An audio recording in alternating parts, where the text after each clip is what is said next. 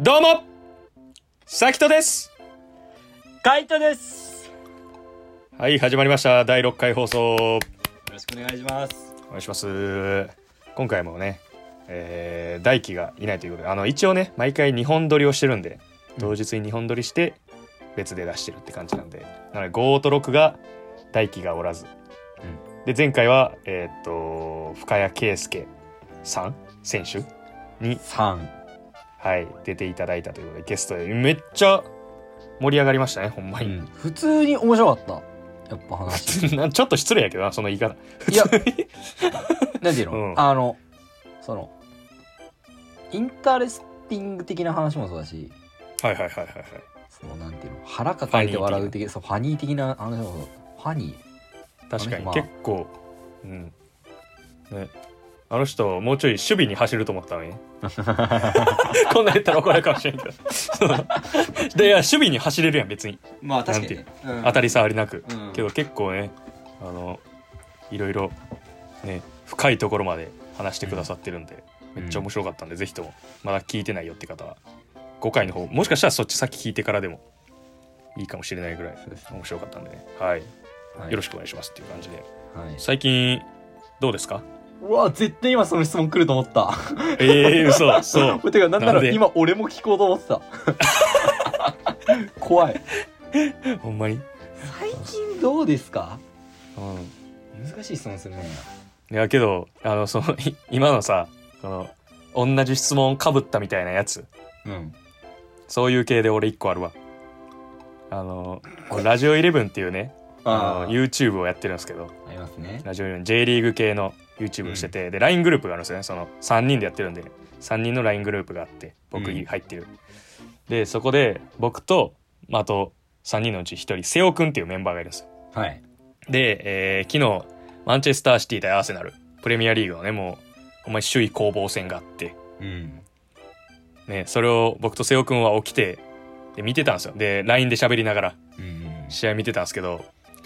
ね、アーセナルの方にホールディングっていう選手がいるんですよねで、ホールディングはあんま知らない人のために説明すると、あんまりそのシーズンは結構試合には絡めてなかった選手なんですよ。どっちかというとスタメンではなかった選手、はいはいはいはい、そうだね。やけど、まあ、怪我人が出たことによって、でホールディングセンターバックに怪我人出たことによって、まあここ何試合か出るようになってて、ただやっぱホールディングが出るような、まあ、ホールディングが出てることが直接的に影響してるかって言われたら分かんないですけど、ちょっと勝ち点をアーセナル落とし出してて、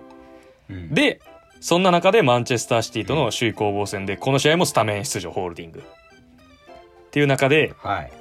やっぱりちょっとね、そのまあ、パフォーマンス厳しい部分、パフォーマンス的にやっぱり厳しい部分もあって、はいはいはい、おいホールディングみたいな、頑張ってくれみたいな、うん、もう多分サポーターの方とかもそういう気持ちで見てたんですよ。で僕と瀬尾くんも LINE でね、そんな話をしてた中で、でも結構やられるわけですよ。ホールディングが直接的に関与した失点もありますし、うん、じゃないにしてももう途中3対0とかになって、うん、って中で3対1になって、うん、その1点をなんとホールディングが決めたんですよそうでしたね。そう、うん、のタイミングの LINE グループで僕と瀬尾くんが同時にホールディング草っていうこの文字を同時に送るっていう、うん、そこかぶるっていう確かに LINE でね、ずっとそうホールディングきついなみたいな、その LINE がずっと続いてたんですけど、ホールディング草がかぶるっていう、うん、そんなんはありましたねやろかわいそうだな、なんかその明らかに褒められるべきとこなのにお前かいみたいなね瀬尾くんはそれプラス笑い止まらんみたいなのも添えてましたからねおもろす。しかも瀬尾くんなんならグーナーですからね、アーセナルファンですからその瀬尾くんが笑い止まらんつってまあ可愛いんだろうね多分、なんかいやね、いやなんか、いやまあね、アーセナルからしたら絶好のねチャンスというか、久しぶりの優勝のね絶好のチャンスの中でのそれだったんでねっていうところでしたけど、はい、そんなことがありましたけど、どうですか最近いやいやいやいやそうよ、そら考える時間や。ノーノーノー。マジか。全然何いやけど指導者初めてねでもいろいろあるんじゃないですか、うん、でも俺一昨日かな一昨日さ、はいはい、スクールでさチラシ配りってのをやったわけよ。おお、どこに？小学校とかに、小学校じゃなくてその本当にポストに入れるみたいなああはいはいはいはいやつやってで3万歩歩いたの。うわ結構歩いてるねそれ。そうディズニーランド行くと大体2万ちょっとぐらいだ、うんうんうん、めっちゃ歩いたっていう日で結構2万よね。そうそうそう、うんうんうん、だいぶ歩いたなと思ってその、うん、でもさ、まあ、言うてもさディズニーランド行った次の日ってこうまあちょっと次の日疲れてまあその、うん、2日後とかには回復してるとかまあそうよね。そうそんなもんかなちょっと次の日だるいかなぐらいで別にそんな活動できないほどではないよね。そうまだだるいし多分明日もだるいその老いを感じてる3万歩うんあとそのポスト入れてる時すげえなんか自分が悪いことしてる気分になる。へえそうなん何なんだろうねあれは。なんかやっぱさチラシ入れるなみたいなのとかこうあるな、うんうんうん、マンションとかによってそう、うん、なんかでもまあ別に書いてない人のところにこうもちろんねやっていくんだけどやっぱねなんか入れてるとこ見られたくないみたいな気持ちになるよね。そうなあれ何なんだろうね。でもそうでも最近そんな感じだね最近いや、うん、なんかめっちゃ日焼けしてるもんねそのラジオやからちょっと伝わらんとこやけどマジでめっちゃ、うん、めっちゃ焼けてんねん。そうまあ、指導者っぽい色になってきたそう私あとは選手、うんうん、とも仲良くなってきたなって感じだね。お中学生やんね。中学生とまあスクールもやってるけど、うん、その本当めっちゃ最初さ距離感あるっていうかまあ徐々に詰めていく感じだったのよ、うん、なんかどうなの学校とかみたいな感じで詰めてたんだけど、うん下ネタを使った瞬間に一気に距離が縮まったね。うわー禁じ手使いやがったな一瞬だったもう下ネタ中1とかそういや中3中3ね中3でちょっと下ネタボロって言ったらもうギャーみたいななるほど、ね、コーチがみたいな感じになってたから確かに下ネタはねやっぱ中学生まあ僕の場合あれでしたからねお笑い芸人っていうのを言ったらそんな感じになりました、ねうん、最強の手段でしたねお笑い芸人みたいなお調べたら出てきたみたいな中学生やな、うん、そう中学生で、ね、まあ指導者あるあるよね。うわ俺聞きたいことあるわ今聞いていい？あいいよ。選手にさインスタとか教えてた？あガチ質問ガチ質問これはね聞きたいわ。俺はその最初はちょっと抵抗感あって、うん、けどもうバレたからもうみんな知ってるって感じ。なるほどね。だからもう全然普通にっていうかけどなんていうちょっとマネジメントインスタ使ってやってたよ。あんまこんなん話したくないけどやば要は試合の前日とかにちょっと頑張ろうぜ的なストーリーを上げるとやっぱりちょっとなんていうあるからそういうそうそうコーチがストーリー上げてくれた的なやつ。なるほどね。いや分かる分かるそうっていうのはちょっとうまく使ったりは実はしてた。いいこと聞いたな。そうそうとか普通に DM とかでも喋ってたっていうか普通に DM 送られてくるからやっぱ距離近いからその年齢的なのも含めて、うんうん、そうだからそんなんでもやり取りしたりとか教えるからじゃん LINE も知ってるし、まあ、LINE はねうん、そうそうインスタは全然喋るよ。教えとこじゃあ。うん勝手にバレへん。俺勝手に見つけられたけど。いやその俺今のところそのインスタをやってないって言ってる。いやキモやってないよ俺インスタっつって。なんそれ。やろ別にバレても。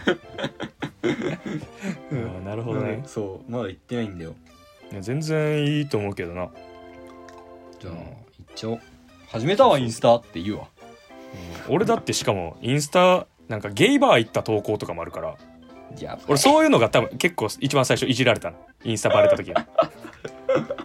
コーチゲイバー行くみたいな大人だったら分かるわっつってそうそんなのもあったりとか、そうそう、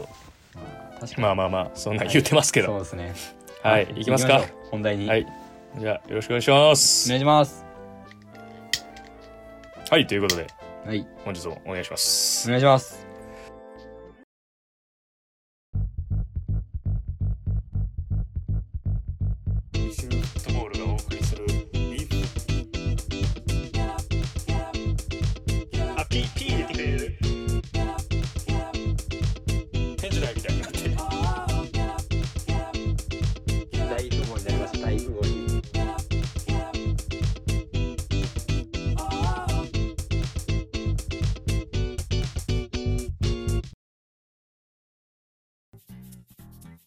はい、ということで、今日のテーマというか、僕から、まあ、皆さんにというか特に、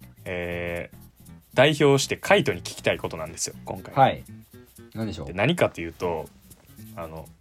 海外サッカーファンって何なんっていう。なんなんはちょっと言い過ぎよ。うん、言い過ぎ。そんな、なんていうの、攻撃的なとかじゃなくて、まあ、疑問があるわけだよね、さっきと言うの。そう。疑問があって、どういう疑問かっていうと、日本にやっぱ海外サッカーのまあ、特に特定のクラブを応援してるファンって結構いるじゃないですか。例えば、うん、カイトやったらマンチェスターユナイテッドが好きみたいな、うん、で、まあ人にはよるけど、これは例えばもうその海外サッカーとかやったらヨーロッパのサッカーとかだと深夜にね、日本時間でいうと深夜に放送されるけど、それをもう毎試合追っかけてますみたいな、うん、コアな熱烈なファンがいたりとか、うん、っていうのが結構海外サッカークラブ、いろんなクラブでそういうファンがね、日本人の中でいたりとか、うんうん、そういうツイッターのアカウントを持ってて、そういうコミュニティがあってとか、うん、っていうのがある中で、いや、ああいう人たちはなぜそんなに熱量を持って応援できるのかっていうのが、僕はすごいその否定するとかじゃなくて、すごいシンプルな疑問ってあって、でもうちょい踏み込むと、そのなんで疑問になるかっていうと、僕はガンバ大阪っていう日本の J リーグのクラブのファンなんですよね、うん、で、なんでガンバが好きで海外サッカークラブ、僕は踏んで海外サッカーのクラブの特定のファンではないわけですよ。もちろん見ますけど、海外サッカーは、うんうん、見ますけど特定のファンにならなくて、で、何が違うのかっていうと、まあいろんな要素があるんですけど、うん、やっぱりそのうちの一個に、その行けるかどうか、足を運べるかどうか、距離感的にね、そうシンプルに、うん、でやっぱりスタジアムに行く行かないっていうのは、僕はすごい大きな要素なんじゃないかなって、行ける行けないっていうのは、っていうのは僕はすごい思ってて、うん、で、じゃあ果たしてそのけど応援してる人たちがいるわけじゃないですか。うん、日本から海外のサッカークラブを応援してる人たちがいるっていうか、なんなら日本だけじゃないじゃないですか。その他のアジアとか、うん、他の地域からヨーロッパのサッカーを応援してるとか、もしかしたら南米のサッカーを応援してるとか、多分いろんな、もうなんなら東南アジアから J リーグのクラブを応援してる方とかもいるかもしれないし、うん、っていう中で、じゃそういう物理的な距離が遠いクラブを応援するっていうのは、なんていうの、どういう原動力があって応援してるんかなっていう、ほんまにこれは単純な疑問なんですけど、うん、なるほどね。そうっていう、なんなんね。そうまとめてなんなんなん、うん、藤井風のね曲でありますけどなんなんね、W つけてなんなん笑い言うてますけどなるほどね。まあだからそういった意味で、うん、J リーグファンからしたらこう、うん、意味がわかんねえみたいな。意味が分かんねえはまあ言い過ぎやけど、まあなるほどね。なんていう、だって絶対に優れてる点もあるわけやん。その、うん、例えば単純にピッチ上の起こってるレベルがヨーロッパのが高かったりとか、うん、J リーグより、うん、とかっていう、その好きになる理由は分かる、うん、けどなんていう、もっと身近な存在の方が好きならんとか。あー、なるほどね。そうなんかそういった意味だと、うん、俺埼玉県に住んでるんだけど、はいはいはい、やっぱレッツとか、まあ、レッツの方が地理的にはめちゃくちゃ近いんだけど、うんうん、レッツがやっぱそもそもなんだろうな、こう身近になかったってのがある。あ、そもそも距離的に身近な J リーグクラブがないってこと。いや距離的には全然いけんのだってチャリって多分30分とか40分ぐらいいけるやん全然最速なんだけど周りにいないって感じどっちかっていうとサポーター友達的なそう小学校に全然いなかったし、はいはい、隣の市なのよ埼玉市の、はいはいはい、もうでもほぼ行ってるようなもんなんだけど、うん、埼玉市の隣の市なんだけどうんうんうんやっぱそれだけでなんかレッツのファンっていう人はいないなっていう感覚だったから、ね、なんか必然的に応援しなくなったって感じでだからきっかけがなかったっていうそうきっかけがないはい、ね、でまあなんかさそうなってくるとさまあ現地に見に行くってことはもうほぼないわけよそうなってきてね確かに行くきっかけもないって感じかそうはいはいはいきっかけないから見に行きませんで見に行かなかったら、まあ基本的にテレビとか動画とかでそういうサッカーを見るしかないわけよそのプレー以外の時間で言ったら、うんうんうん、でなった時に、うん、じゃあなんかサッカーフェイントみたいな感じで、はい、当時はもう YouTube あったから小学3年生4年生ぐらいの時には、うんうん、で YouTube とかでサッカーフェイントとか調べたらなんかその海外の人がいっぱい出てくるやんはい確かにでそこで海外の方にハマってったって感じが俺はどっちかっていうとなるほどねだからなんかそっちの方で存在を知ってったって感じ、はい、海外サッカーっていうもののなるほどねだからいやけど知ってても応援するかどうかつながらんねあんまりでも でそこで俺の経だけ言ったらそこから、うんユナイテッドで香川なのよはい2011年そう動画とか見てで香川うまみたいなその別にそのセレッソにいた時とか全然知らないけど、うんうん、なんか香川って選手うまくねっていう風に自分の中のこうなんだ脳内っていうか、そのあってで、はい、マンチェスターユナイテッドに移籍しました何、はい、なんかめっちゃすげえクラブ行ったらしいぞあの香川ってやつみたいな感じで、マンチェスターユナイテッドっていうクラブを認識した、その時その前にけど長友選手がインテル行ってるでまあだからなんかなんかね長友はねなんか俺の、めっちゃ言い方難しいな派手じゃないじゃんまあだからなんていう憧れ子供の憧れに早川海人少年の憧れの対象ではなかったというかそうだったら香川個人的な主観としてなるほどねそう香川信じちゃったなるほどでユナイテッドっていうクラブを認識してで、でまあなんか調べたりするとハイライトとか出てくるじゃんで見てたら、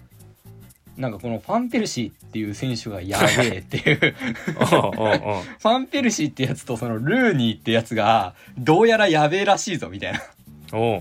感じでその前のシーズンね、2人とも得点王やったからねやばいそうアーセナルでファンペルシー得点王ルーニーもユナイテッドで得点王でそのファンペルシーが移籍してきてみたいな覚えてますからそのシーズンだから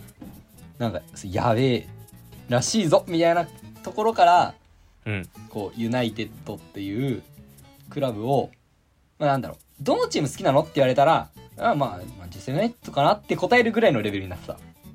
でその時にめっちゃ試合見てるとかめちゃくちゃファンとかって感じでもない、けどまあマンチェスター・ユナイテッドかなとか、まあ、ウイレでどのチーム使うってなったらマンチェスター・ユナイテッドかなぐらいのレベル感なるほどねただやっぱそこ入り口大きいよねウイレで使っててみたいなそうだねまあ強いからもあるねやっぱりそういうので確かに日本のクラブ使っても勝てねえじゃんみたいない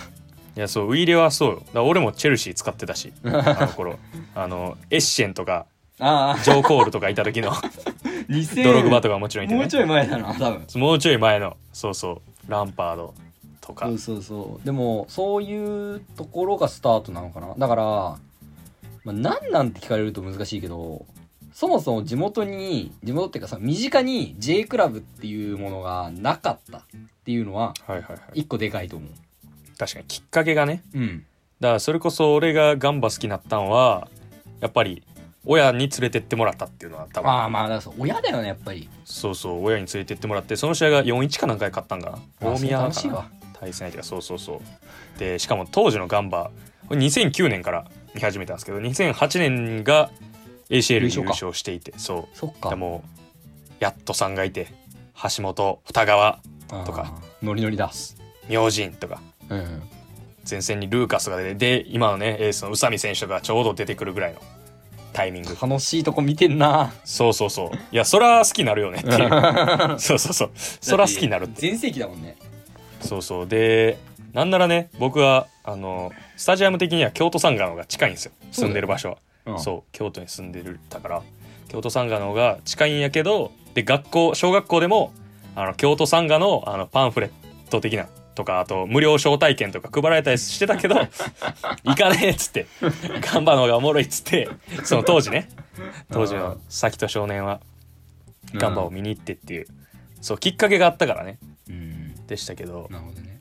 まあ、J リーグを見るきっかけがあったらなってたんかな、それで言うと。いやなってたと思う、全然なってたと思う、それは確実に。けどなってた逆に、うんうん、し、うん、まああとはね、で俺がっつりハマるのは高校生なのよ。お、なるほど。小学生の頃で、中学生は？中学生はだから本当にその状態が継続してるぐらいで、ああ、なんか好きなクラブ何って聞かれたらまあユナイテッドって答えるし。そうで、まあちょうど暗黒期が来るわけよ。俺が中3に中学3年間に、はい、モイーズとかが来てマンチェスター、そうマンチェスターユナイテッドの、まあ暗黒期続いてたけど、うんうん。俺の高校3年生も普通に続いてたけど、うん、多分もうファーガソンがいなくなってもうイーズでみたいなところを多分中3年間で過ごしたから、多分ちょうど香川もいなくなって出なくなってみたいな、うん、もうなんかよくわかんディマリア来たけどみたいなだからそう、ね、そうちょうどやっぱ強くないと離れるよね、そういった意味だと。そういう、なるほどね。だからちょっと心としては離れたとこあったの。ああ、でも残ってたわけや。そうで、でもその高校生にハマったきっかけも、うん、俺は友達だったんだよね、やっぱり。お、友達、高校時代の。そうすげえファンのやつがいて、はいはいはい。そいつはもう家族ぐるみでマンチェスターユナイテッド好きだったの。うんうんうん。でその家族はの母親がもともと好きだったんだけど、母親はロナウドからきっかけでマンチェスターユナイテッド好きになって、でその息子が、うん、俺と同級生なんだけど親の影響で好きになったみたいな感じで、はいはいはい、そいつがそのなんか試合見ようよみたいな感じで言ってくれて、あ、まあ見るか、うん、みたいな、マンチェスターユナイテッドまあいいよみたいな感じで見始めて、うん、でその時にそいつからダゾーンっていうその、はいはいはい、画期的なアプリも教わったし画期的な当時はねもう全部見れたからね、そう画期的なアプリも教えてもらったし、今こういう状態なんだよっていうのも本当に結構細かく教えてくれた、そいつが。だからなんかそういった意味だとやっぱ身近にそういう人がいたってのがでかいのかもね。確かに、なるほどね。やっぱそういうほんまにきっかけよね。そうけどさ、その日本にいんねんから絶対さ、俺普通に考えたら J リーグを好きになるきっかけと海外サッカーを好きになるきっかけで J リーグを好きになるきっかけの方が少ないっていうのが結構意味わからんのよ。あ、そうこれなんでなんやろうっていうのと、あとそのどっちの方がいいんかなって思って、どっちかって分けることは絶対できひんねんけど、うん、分けれるとした時に J リーグを好きなファンが多い方がいいのか、うん、海外サッカーを好きなファンが多い方がいいのか、その日本サッカーの発展していく上でどっちの方がいいんやろっていう、うん、あ、これどう、その両方に良さあって、うん、もちろん J リーグ好きなファンが多ければ多いほど J リーグクラブはなんていう見てくれる人が増えるわけやからお金も増える、うん、ってなってくるとリーグ全体が潤う、発展していく、そしたら育成面にもお金をかけれるとかってなってくると思うけど、海外サッカーを見てる人が多ければ多いほどやっぱ目が肥えていくとか、まあ、目肥えるね。そうそうそうってなってきたらもちろんそれによって育成面がレベル上がるとかも出てくるやろうし、あって多分両方良さはあるねんけど、うん、どっちかって限定したらどうなのと思って。でも日本じゃない？そんなことないかな。俺日本だなと思っちゃうけどね。日本の方を増やすべきじゃない？うん、なるほど。お、カイトでもそうなんや。いや俺はほんまにそうで、うん、なんていうなんでわざわざこんな質問をしたかっていうと、うん、俺 J リーグ見てる人は結構海外も見ると思うんよ、うん、J リーグ見てて J リーグ好きでで例えばその J リーグクラブいた選手が海外移籍しました、自分の応援してる、俺やったらガンバー応援してて堂安選手がドイツ移籍しましたとか、まずはオランダか移籍しましたとかってなった時にそのクラブを追いかけたりとか、まあ他にも普通に強い試合だ、それこそマンチェスターシティ対アーセナルも見たし、見るねんけど、海外サッカー見てる人って意外と J リーグ見ないパターン多いなっていう、そうだからなんかこれが俺なんていうんやろ、ちょっとあんま好きじゃないというか、いやそうで俺もすごいそれは思ってて、日本の J リーグのサッカーをで J リーグクラブを好きな人はサッカーが好きだなっていう印象がある、すごい。いやけど海外サッカー好きな人は海外サッカーが好きだなっていう、まあでもそれをサッカー好きって言えるのかもしれないんだけど、なんだろう、あの海外サッカーのああいう雰囲気とか文化ってものに惚れてる人、そっち？俺ちょっと文化とかが好きなの？あ、文化っていうのは、そういうカルチャーとかそういう何ていうの、服とか、そのファン文化とかそういう話じゃなくて、ああいうなんか熱狂的なあのサッカーっていう枠組みにいるっていうこと、そうあれが好きなんだと思う。確かにね。そうとか、まああとは戦術的にこうなんだろう、レベル高いことをやってて、かつ、身体能力高くてっていう男たちが戦ってるっていうところに面白さを感じてるんだろうなって思う。確かに確かに。だからなんていうの、そのチェスとかを好きみたいな、チェス将棋とかを楽しむ感覚に近いというか、けどサッカーJ リーグはだからどっちかというとほんまにもっと広いよね、どっちかというと多分そうてかなんかサッカー取り巻く環境全部そうだなっていうふうに思うから、なんか俺は日本、てかだしやっぱそっちの方が密接だと思う、シンプルに。確かにそう、あと日常にあるし、やっぱりサッカーがその人、そういう人たちの方が確かにほんまやな。確かに俺はそっちの方が重要だと思うよ。けどやっぱ俺なんだろう、俺がやっぱりまだこうマンチェスターユナイテッドとか好きっていうのも、なんかやっぱこう海外への憧れみたいなのは多分ちょっとあると思うんだよね。ダセえけど J リーグ好きになれよ。ダセえけどそういうのはちょっとあるし、やっぱ話戻るけどウイニングイレブンでさ、やっぱ強さが出ちゃうじゃん、星何とかで。やっぱあれも良くないなって思うよね。なるほどね。だってさ、やっぱ小学生の時なんてさ、強さでしか測れないじゃん、物事を。よっぽどのことがない限りで、パッて見た時にさ、星5のチームとさ星3のチームがあったらさ、星5のチーム好きになるやん。確かにとかっていうのもあるから、なんか、まあ、そういったところ以外、なんだろう、こういうゲームとかそういうところ以外でやっぱこう好きになる手段が必要だなって思うよね、なるほどね。世の中に。確かに。いやそうだ、俺はそれがねすごい思ってたというか、海外サッカーファンにもだ行き来してほしいんよ。その全部含めてサッカーやねんから。そうだね。でもちろんやっぱりレベルの高いサッカーを見たいっていう人もいるやろうし、いやでもレベル高いサッカーを見たいって言いつつ、そもそも一回も J リーグ見てないくせにレベル低いとか言うなボケって思ってる。怖いお前ちゃんと見てから言えよ。いやでも全部見たんか。J リーグはやっぱレベル高いよね。いやーまあ高い、その何思ってっていうのはあるけど、その J リーグはいやっぱりそらマンチェスターシティ対アーセナルの方がレベルは高いよ。まあそうだね。それはね、やってること、駆け引き、レベル、技術、何を持ってもそれは絶対そうで、その俺がそう思ってるとかじゃなくて、もうみんなそう思ってる。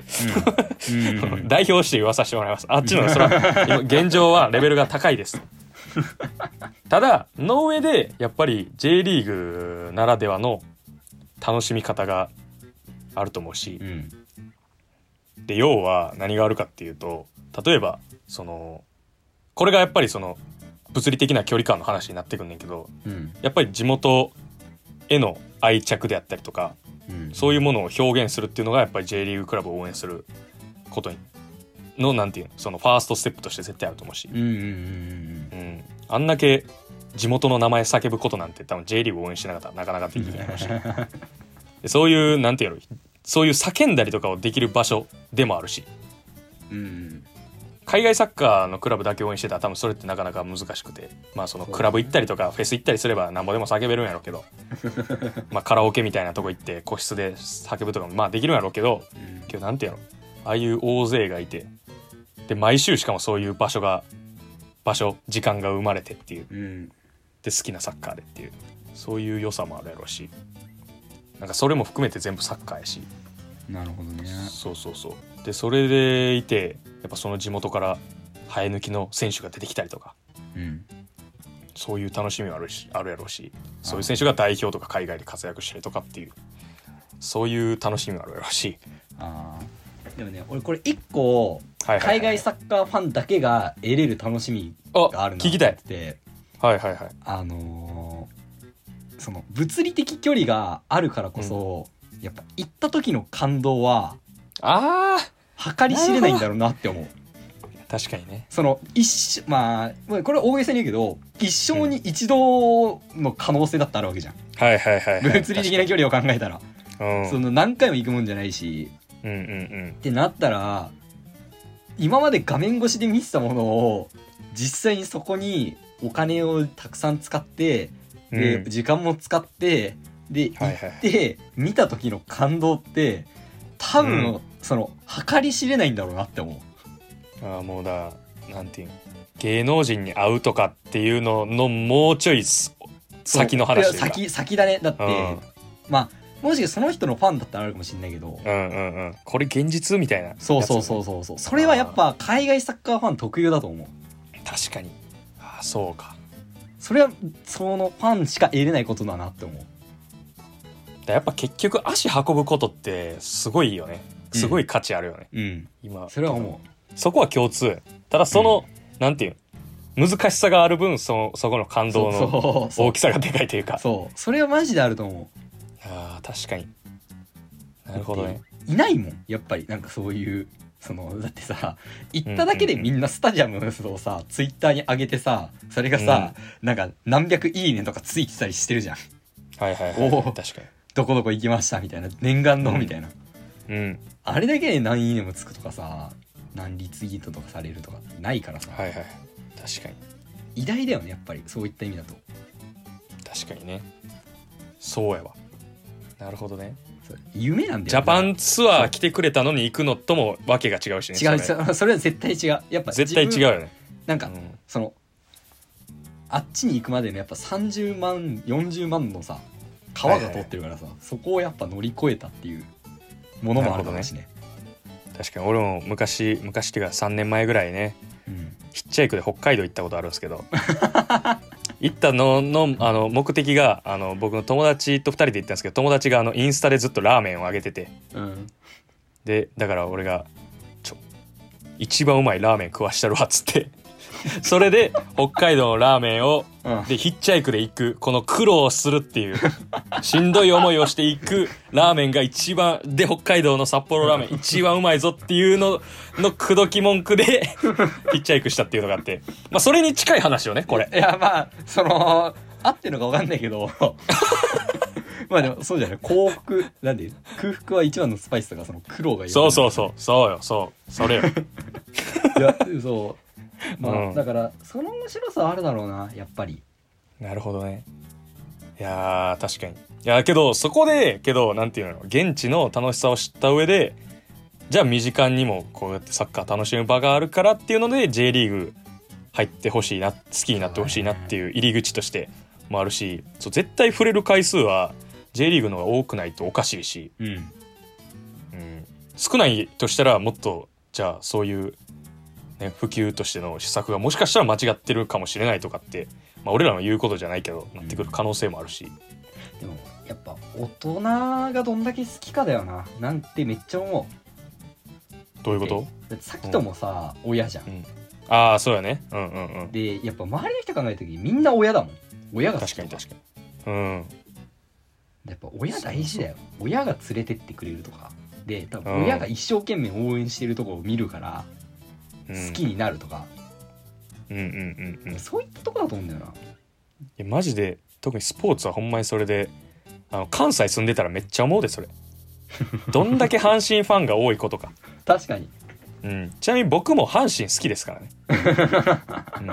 ァンです。実はこの収録の前阪神見てから収録してますから僕巨人にボコ勝ちして喜んでから来てますから、うん、